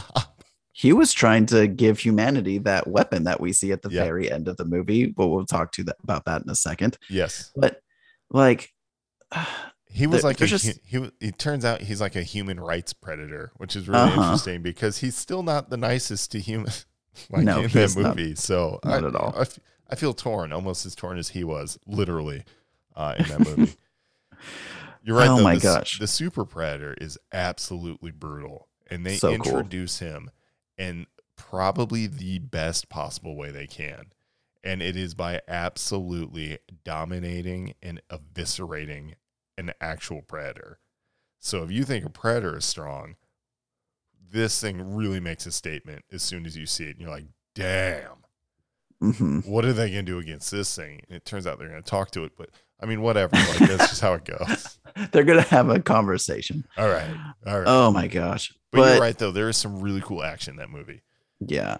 Another thing that's pretty problematic, I felt like, was that well, one, you get Olivia Munn to take all of her clothes off to go into this room. Like, we didn't need to see that. And then eh, eh, i- in one scene, like all these scientists run out of this other room and they're just out of there. But then she has to go back through the other room. And then before she can be decontaminated, she has to take all her clothes off again. Like, uh, Yeah. Yeah. Uh, like Again- what? Again, there were problems with this movie. Oh my gosh. It was so stupid. And it was stuff like that. Like, do we really need to see that? I mean, I'm a red blood male, okay? Like Right. we all we all know what we like to see, and everybody knows that sex sells on TV. But when even you're sitting there questioning, like, why am I seeing this again? Like, what? what? I mean, cool, but why is this here? And if that triggers you at all, then you know that something's obviously wrong because that takes you right out of the story. You're Yeah. no, you're like you're like, hold up, there's like something going on in this movie, but why is this here? And then you're like, oh, it's so they can exploit Olivia Munn's physicality for a minute again. yeah. And you're Like, like, well, all right, the fact it's X Men Apocalypse again, but that's fine. It- Right. It's just because it happens like twice within five minutes. Yeah, like It- girl, it- you need to invest in tearaway pants. Like if that like something would have happened, I don't know. You're right. You're right. It so is weird. completely unnecessary. But again, it's that kind of movie. Yeah. Like it's Well, much at more least- at- action approach. At least the first time she does it, there's a man next to her that's also having to go through it. And isn't that Gary Busey's son? yes, Jake. Jake. Busey. Yeah. Mhm. Yeah. So th- there's another There's a connection bit of there a the connection to. Predator 2. But yeah, so aside from that problematic, my other issue that I had that also involves Olivia Munn is the fact that Olivia Munn is as fast as a predator in this movie. She she's running underneath while the predator's running on top of this building. I'm sorry, there's no way that any human is keeping up pace with a predator Except for maybe Tom Cruise in a Mission Impossible movie, but that's because he never stops running. that's right. That man, that man's a runner. Have you seen the videos of people doing a compilation of Tom Cruise running in every single film? It's Yeah. so much running. It is so much running. Actually, um, one of Screen Junkies do like films by the numbers, Mhm. and they did all of Tom Cruise's films and break down how long he's actually running in all of his movies. It's it's wonderful. If you guys really enjoy that, go check them out on YouTube. It's great. But anyway, yes, Olivia. That is throughout the Predator franchise, though, a problem Mhm. is because the predators are incredibly physically superior to humans until they're not. Right? Like Danny Glover, I think, almost just engages in fisticuffs with with a predator at the end of Predator 2. And you're like, hold up. Like, no, no just no, buddy. Uh, even in Prey, the main character, who is physically probably the weakest in terms of strength, Yeah. is able to rip a mandible off of the feral predator and stab him with it. Like you just almost don't think that that would be possible until it is, right? So like Right. predators suffer from the fact that they can only be as powerful as they can be until they need to be nerfed for the sake of the script or the scene. That is Yeah. like an overarching predator problem. And that's not unique to the Predator franchise. That's like every everything. franchise. Yeah. Right. But um except for maybe Superman. Cuz in uh sorry, I'm not going to get into Zack Snyder Superman, but he is consistently overpowered, but that's fine. It's fine. Yeah. Let's we'll keep it to Predators. And yeah, Olivia Munn uh apparently um more than just casually yogs. Like she's sprinting and keeping up with this thing. Actually a little bit ahead of it. So, yeah. I don't think it would nerf itself to let her be faster either. Like there's a there's a problem with that scene. Yeah, like when the most unbelievable thing about a a movie that has giant aliens invading Earth and then trying to hunt the other big predators of that planet, and the running of a human being Is, is the issue. stuck on. Yeah. That's a problem. She's running to get back to the next scene where she has to take her clothes. Obviously, that's she's like, I, I gotta make that scene. Oh gosh, that's, that's brutal. But you know what though? That the movie does do. So we are we're we're ripping on it pretty hard, but there is cool stuff there. Like There we, is. we knocked on how the main character. I guess he's the main character. He probably is. I don't know. Uh, is a terrible father. They at least Mhm. acknowledge that, and he does have some nice moments with the kid. Right? Like there's some there's some good scenes there, and also the acting is pretty top notch in that movie. Yeah. I I would there's the some of the some of the actors not a fan of their portrayals, but like the main actor, I believed him in every single scene he was there. And then the kid is the same kid from The Room or from Room, right? Oh, is that what it's called? Brie Larson? Brie Larson. Yeah, yeah. Oh, that was her Oscar-winning role, by the way. Mhm. Yeah, like that kid. It, I forget his name. He's also in. He was also in that Seth Rogen movie about like the boy. It's not the boys. It's Oh, uh, what's um, it called? Good Boys. Good Boys. Good yeah, Boys, yeah. he's also in that movie too. Like he's a good actor, He and is. like he did well in this film. Uh, but oh man, and like the but I will say the visuals of this movie very cool. Yeah, this is I think is one of the first movies where the Predator's tech is like almost believable when you see it. hmm Like the, the Yeah. special effects budget was really good at CGI on this one. Yeah, Because every time you see the Predators, you're like, no, no, that looks that like that looks really good. In fact, Mhm. the trailer for the Predator looks really good. Yeah, and you're like, yeah. So you can that movie again. We're bashing on it pretty hard, but it's nitpicking because honestly, it's up there on the list of the It is. overall Predator movies. Yeah, I agree with that. But they they do this like so we get through the whole film like I and I honestly I really enjoyed the main two. So we have our deadbeat dad Deadbeat Dad. and Mhm. and then the other like leader of this group of group two i forget i forget the actor's name That's that's Sterling K. Brown, right? Sitting there chewing bubblegum. so sterling k brown is the villain i'm talking about his like basically the friend that's always smoking i think he's about he plays mike tyson in the hulu Gotcha. show that's about to come out Gotcha. Okay. uh, but that actor i i really enjoyed their relationship together i thought they got along well if it was if they had both- Yeah. yeah if they had both survived i wouldn't have mind a team up movie with them two in another one I would agree. Uh but but so we go through this whole film and we already talked about like how horrible the communication device was and the predator kept talking in exposition and he's like i'm going to give you a head start and he's like uh what what what do you mean head start just, just For the Kill everything, it, you're like, Predator. no, just like detonate the bomb. Move on. Come on. What are you yeah doing? yeah so we have final fight scene sure whatever it's cool you have that culmination and then they wait till the very end to be like oh this other predator was trying to give us this gift to protect us against the coming invasion and this pod opens and this piece of metal comes out and it jumps onto a random scientist and then it turns into a basically mech predator Mhm. and the our deadbeat dad says I, that's my suit or that's my next suit he basically does Yeah. the the next time roadie thing for from iron man absolutely. and oh my gosh like one why why does the mech predator also have the dreads no, exactly. why You're like- why You're like, so are the dreads like does every predator just have those? Because if they do, I guess they would need to protect them. I don't know why. I don't know.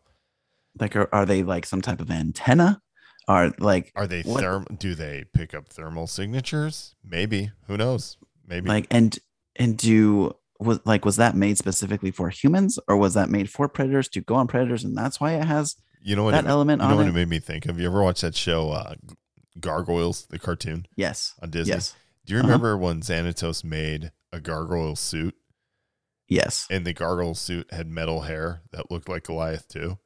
There's right there's no reason that needs to be there. But No. they were just like, give me robot Goliath, including the hair. And that's like the first thing I thought of when I saw the mech predator suit. I was like, yeah, just give it a hair too. I don't know why. It needs to be Yeah. there. I don't know why. and and then also they're just that so deadbeat dad man is also just letting his kid work for the government in the basement like all alone no supervision whatsoever Mhm. like what well, what we, is we've established that he is he's a very absent father, so that's He not going to bother him. he is the goku of fathers I love it. so bad such a I bad father We should do another episode where we just like in pop culture, we just label like the 10 worst dads. i i'm so down for that like that would Absolutely. be great. We might have to go ahead and get that on the books. yeah i'm down for that that sounds good All right, so let's let's wrap the Predator. yes okay Um entertaining. entertaining Yes. Again, we've really been nitpicking it, but it really is one of I would say one of the better Predator films. It- It's actually So- I would say it's middle of the road. i say middle i very it is very middle All right, so let's let's do this. Are you ready? Do you want to rank them? You want to give Yeah, your let's- rankings? let's let's do a rank Okay, so before July, actually, it was the very beginning of August. So before August, I would have gone Predator 1, Predators, hmm then AVP, Predator 2, and then all the, well, the pre, I don't know. It's tough. Now I'm like arguing with myself where I would have put it. Mm-hmm. But after August and after I saw Prey, it's weird because Prey, I think, takes this, the top slot. A hundred percent. The And- prey is it's not like I've even like rewatched it, and it's not because. And by the way, it gets better the more you watch it. Like the rewatchability on it is incredible. But it wasn't because I was still in like that like afterglow, that honeymoon Mhm. of having seen this new Predator content. Yeah. It was because it was just like so bare bones and back to basics on what made Predator a good concept and then delivered everything way better than you probably even expected yes. and then made you really really really care about the characters so i was Yep. like yeah this movie definitely top slot it's top slot Yeah. I I watched all of the Predator films later in life. These were not something that were like a part of my childhood. Like my family didn't do R-rated movies growing up. And so I did not get to see this until I was probably like 17, 18. oh like all of the films. So I don't have that like nost- like I I enjoy the Predator films, but I don't have like the nostalgia that a lot of people have for it. i definitely do i grew up So- watching them yes Yeah. And so like rewatching it, so I watched Prey and I was like, oh my gosh, this is this is easily my favorite Predator film.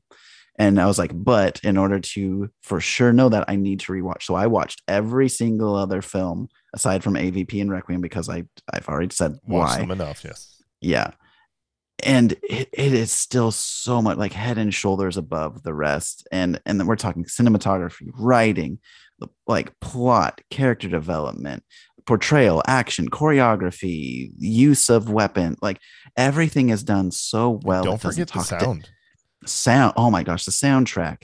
And like it's just so well done. It doesn't talk down to the audience and it, everything's so clear. So for me easily number one then i'm going predator. The original. Then the, OG. original. yes. And then i'm going predators. Okay. Then i go uh avp the predator predator 2 and then avp requiem that abomination is so far below the list you almost don't want to include it I don't. I really don't. It's it is it is ugh well like a bad taste in my mouth every time. yeah yeah it's it's that bad again It's the only time you root for the town to burn. Uh, I I like I thought because there's been times where I've seen a movie and I'm like, I really did not enjoy that the first time. And years later, I'll go back and I'll watch it. And I'll be like, oh, this wasn't nearly as bad as it was th- like the first time. right. I did that a couple years ago with Requiem, and I hated myself afterwards for it. How dare, I how dare I, I do this to myself? should have listened to my first impression of this movie because I don't even think I finished it the second time through because I started remembering how bad it was. And I just needed to not do that to myself. So I think I stopped it. If I didn't, I apologize to my past self for making me watch it all over again because, ugh. I am so disappointed in this. Uh, actually, ooh, there's only been one movie that I stopped like halfway through it. I was like, I just can't, I can't do this anymore. Uh, and it was the the latest Matrix movie. Oh, I- yeah. I, it was like, rough. I was like, this. Okay, we're we're good. We're done. Um, no, I think we agree. So I think our list almost matches exactly. Mhm. Um, that's pretty solid. Yeah. See, And- that's, and- why it's, it's good. Yeah, and and I'll I'll throw this out there because people listening they're like, but you can't beat the original. Like that's cool. That's why film is subjective. You have your list, we have our list. We enjoy the films that we enjoy. You enjoy the films you enjoy. That's why movies are awesome because you can enjoy so much different content, and everyone doesn't have to agree. That's true. You can wholly disagree with us. And if you'd like, go ahead and leave your list. Let us know how you rank them. But I'm going to be honest with you. It is rare that you see a, a prequel, for sure, come along and do everything better. But this one does. I'm telling you, it does. It Yep. does but be, it's also because it's washed free of like the over the top 80s Schwarzenegger, right? Everything that made the 80s 80s is completely stripped away from this movie. And I think people who are more interested in like really, really good storytelling Mhm. will really appreciate Prey. I think Predator has the issue of being you watch it and it puts it in a period of release. Like you know it's an 80s film. Yeah. You 100% know it. I'm going to say that in 10, 15, 20 years, when people rewatch Prey, they won't be able to tell you exactly what time frame it came out in. right. In fact, I agree with you. The only people who might would be really, really hardcore cinephiles Yes. who would be like, it was so typical of them to use these wide panning shots in like the early 2020s. And you're like, oh, yeah, I guess you're right. But everybody else, like, there aren't things that you just uniquely pick up on, like stuff that should be R-rated was made PG 13. Oh, yeah, early 2000s. Yeah, that makes sense. Mm-hmm. Like, you're not going to be able to do that with Prey. No, because it's amazing. It's that good. It's that good. Again, I mean, we talked about it briefly, but they even made like a cool dog character. Yeah. He's awesome. He's great. He's great. and They- and they even like apparently that was even the breed that that that certain tribe would have used yes. like they were that close to the detail with everything and and just even throwing this out there like prey is not only my favorite predator film now prey is in my top three films of the year oh, easily.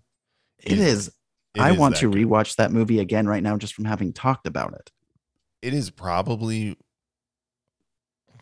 I'm trying to think of movies that are like Hulu, like originals. I don't know. I guess it is a Hulu original. Um, but yeah, it really 100% is easily one of the top movies of the year. It really is because again, this we've been fortunate this year in coming out with um like Top Gun Maverick. I know we mentioned Tom Cruise earlier, brilliant but it's a phenomenal film. It really was. bullet train Yes. everything everywhere all at once I actually haven't watched that one yet, so don't spoil it. you should watch it is trippy it's so trippy In a good way though, right? a good so it's it's a It's like multiverse. Ju- ju- yes okay that's what i was gonna say if, if you knew the premise so Yeah. it is a better multiverse movie far superior than multiverse of madness it does the multiverse so much better I'm down for it. I just haven't gotten to it yet. I want to watch it. I- you're gonna it's so weird you're gonna love it Um, but yeah, it's I mean, Prey's up there. It's just a good movie, which is cool. And for it to be an even better Predator film, like who knew? Who right knew? And seeing her smear the Predator blood across her face, like there's just something Oh. so iconic about that that you're like, did they do this so well. did you get ultimate warrior vibes from I that did. I if somebody like, all right, look, I'm gonna be real with you. Now I'm gonna make some other reference that nobody's gonna get, but like I wanted somebody to be like Macho Man Randy Savage something somewhere. And I guess Predator snapping bones probably does it because he's like snapping to a Slim Jim, whatever. but you're right, like that. I really, really, really liked. Um, it's on the poster, so this isn't spoiling anything, which we've done horrendously already. But having the laser kind of like you know marker, Yeah. in her eye, like you know she's looking at this thing. Like it, it's it just takes the concept of her being the prey real like it really puts it in your face and then watching her change to being like the most dangerous thing out there because everybody considers her to be prey. Like that's the best part. I mean and then of course she's a human being. She's nuanced. She's everything that you want in a movie. Mhm. and it's just her like it's this girl that you can relate to which is a really cool part. It's not some roided out like it's not arnold schwarzenegger in his prime it's not some military commando sniper dude like she's not some badass she's just like an everyday comanche woman like she's just and Mhm. she has wants and stuff that you can believe and relate to so Yeah. somehow it took taking us back 300 years to give us a relatable character. I don't know how that That's was wild. necessary, but it's true. And you're just like, it's great. And she never checks her phone once, which is refreshing because they always do that in movies. No, it's great. It was a good movie. Uh, almost, it was almost as enjoyable as this conversation about it was. So I really want to thank you for taking the time to be on the show today. Of course. Thanks for having me. Of course, anytime. And uh, you know, if if you have a slot in your schedule and you go, we need somebody to just come on here and ramble with us, I would love to do that on Comic Book Keepers. You guys are great. Oh, you're definitely coming on. We're gonna we'll, we'll figure out which character you want to cover. Oh yeah, absolutely. Absolutely. And before I let you go, I do have to say a big thank you. You sent this incredibly awesome like care package of all these in- just really cool comics because you Mhm. guys had the giveaway to celebrate your 15,000 downloads, right? Mhm. So one, that's huge. That's a great accomplishment. So congratulations. Feel free to talk about that for a minute. Yeah, so uh, we we started out. We were a pandemic podcast, and we did it. We, we didn't think it was going to last outside of when we went back to work, but luckily we are able to continue doing it. We like so combo keepers. We like to break down one combo character, team, or series at a time. And we recently hit that 15,000 mark. So we wanted to give back to all of our listeners. So uh, anyone that left us a new review on Apple Podcasts got entered for the giveaway and Brandon won the giveaway. And it was me. I, I, won. I loaded up that box. Okay. So the the box came with a thank you card, which is really Mhm. awesome, which is really nice. Like I'm like taking notes over here.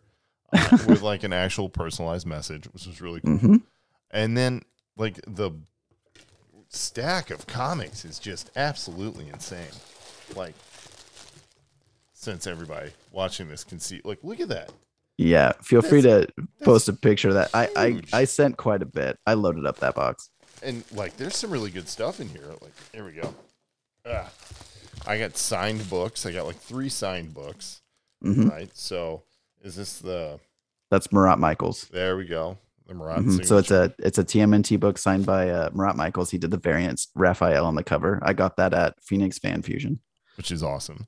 Uh, check this out. We got Silk number two with I can I can tell Todd Nauck art a mile away because it's so Todd- unique and I love it. I love Tanak. He's so nice. He's I cool interviewed him. He's really cool. He's a really cool dude.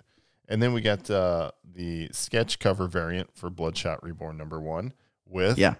a nice Uh, little sketch on there. Yeah, so David Baron, he was uh he was for if you don't know, he was the colorist on like Batman Who Laughs. And I met him at a convention and found out that he grew up in Helix, which is or Mount Helix, which is super close to where I'm from. And so he did that sketch on on that Bloodshot variant for me. And I, I thought it was really cool. So I wanted the giveaway to have something like extra special. So that's why I included it in there. And then which is very cool. Very, very cool. Mhm. But the nineties kid in me Oh yeah. sees this really awesome Marvel versus DC number two that I love. This is one of my favorite issues in that series because I love the artist on it. Um, I think it's Castellini, but he is like I just love it. So much awesome stuff in this. this that that was one of the first probably like 20 books I had in my collection when I started like collecting hardcore again. Oh yeah. Yeah. Well, anyway, all right. So we've got less than a minute left. So I want to say thank you very much, Of course. and I look forward to being on the show. And I hope everybody enjoys listening. Of course. I'm super excited to have you on. I look forward to it. All right, buddy. Take care. All right, later.